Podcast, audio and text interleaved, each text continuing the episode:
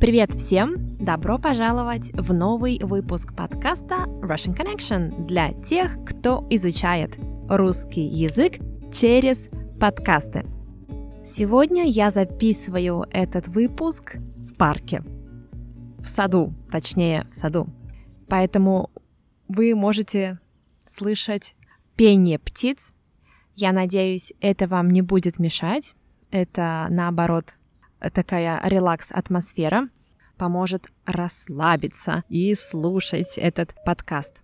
Сегодня тема этого выпуска — это разговорчивость или неразговорчивость разных наций. Разным национальностям приписывают разные качества, в том числе и то, насколько они, как группа людей, разговорчивые, насколько много и громко они разговаривают. Например, если оценивать жителей разных стран по шкале от 1 до 10, где 10 — это самые громкие люди и 0 — это самые тихие люди, то, по мнению большинства, самые громкие люди — это итальянцы. И за ними, наверное, будут их потомки в Южной Америке — Испаноязычные нации тоже обычно входят в группу самых громких людей на планете. Конечно, это не описывает каждого жителя этих стран, а больше тенденции в группе. Самыми тихими нациями обычно называют скандинавов, финнов, норвежцев и некоторых жителей Азии, например, японцев.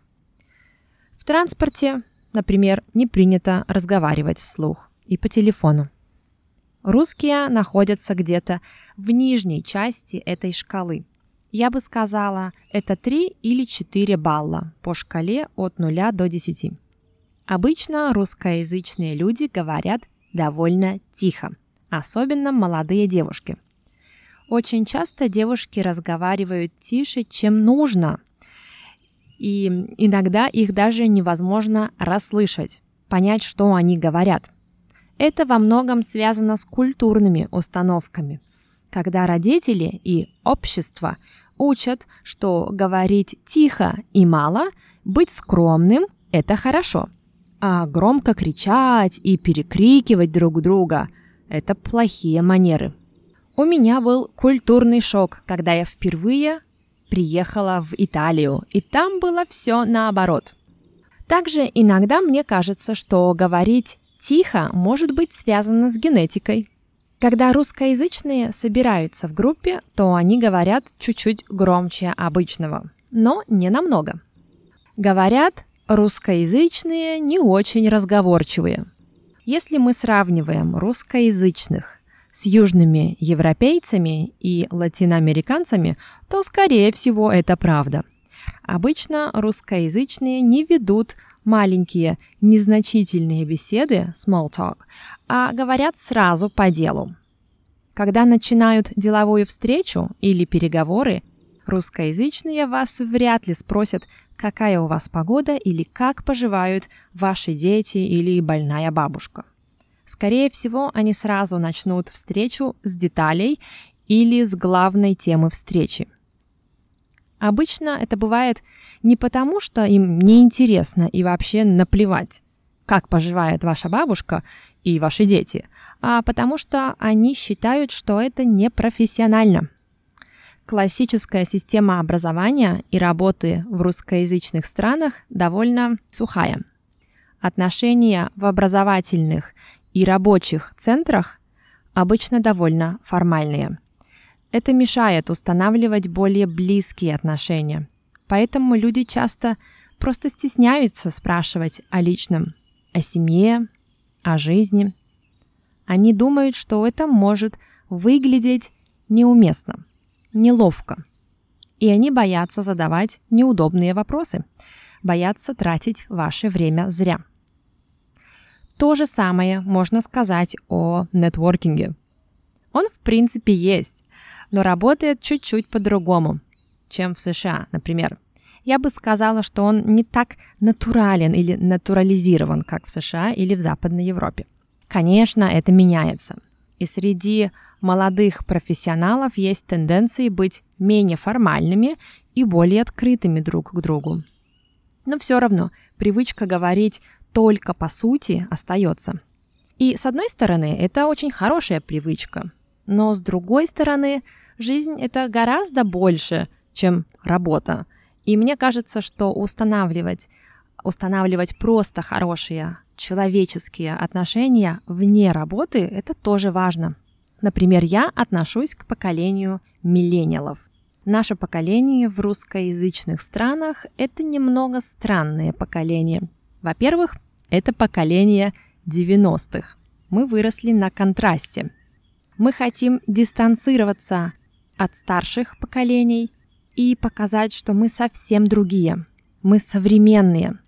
Но мы еще очень сильно зависим от культурных установок наших родителей. Даже если мы не хотим их принимать. Мы намного больше зависим от этих культурных установок, чем, например, зумеры, поколение Z.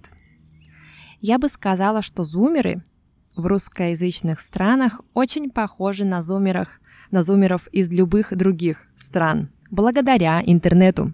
Они выросли в прямой связи со всем миром через интернет. И большинство из них не взяло себе эти подсознательные культурные привычки, которые есть у нас, у миллениалов. Например, что нужно говорить тихо и быть очень скромными, чтобы люди вас уважали. Или что надо работать в поте лица, надо вкалывать, очень много работать, даже в ущерб здоровью, чтобы быть достойным человеком. Зумеры намного легче синхронизируют формальный мир работы и неформальный мир жизни и развлечений.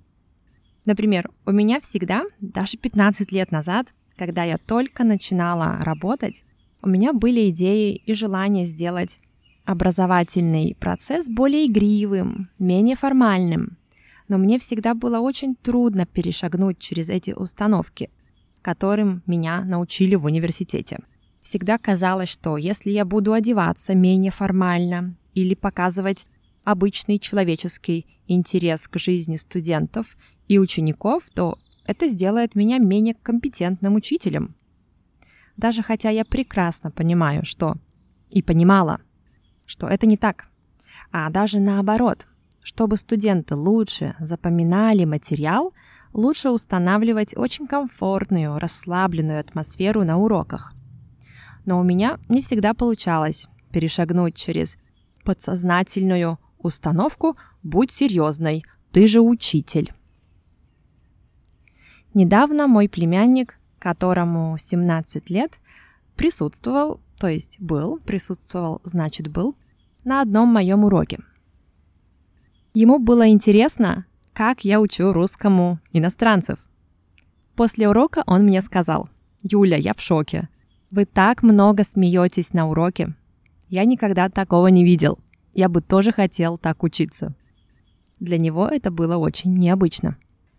В следующем выпуске мы поговорим на похожую тему, но сфокусируемся не на культуре, а на словах, на лексике. Мы разберем слова, которые помогут нам описывать разговорчивых и молчаливых людей.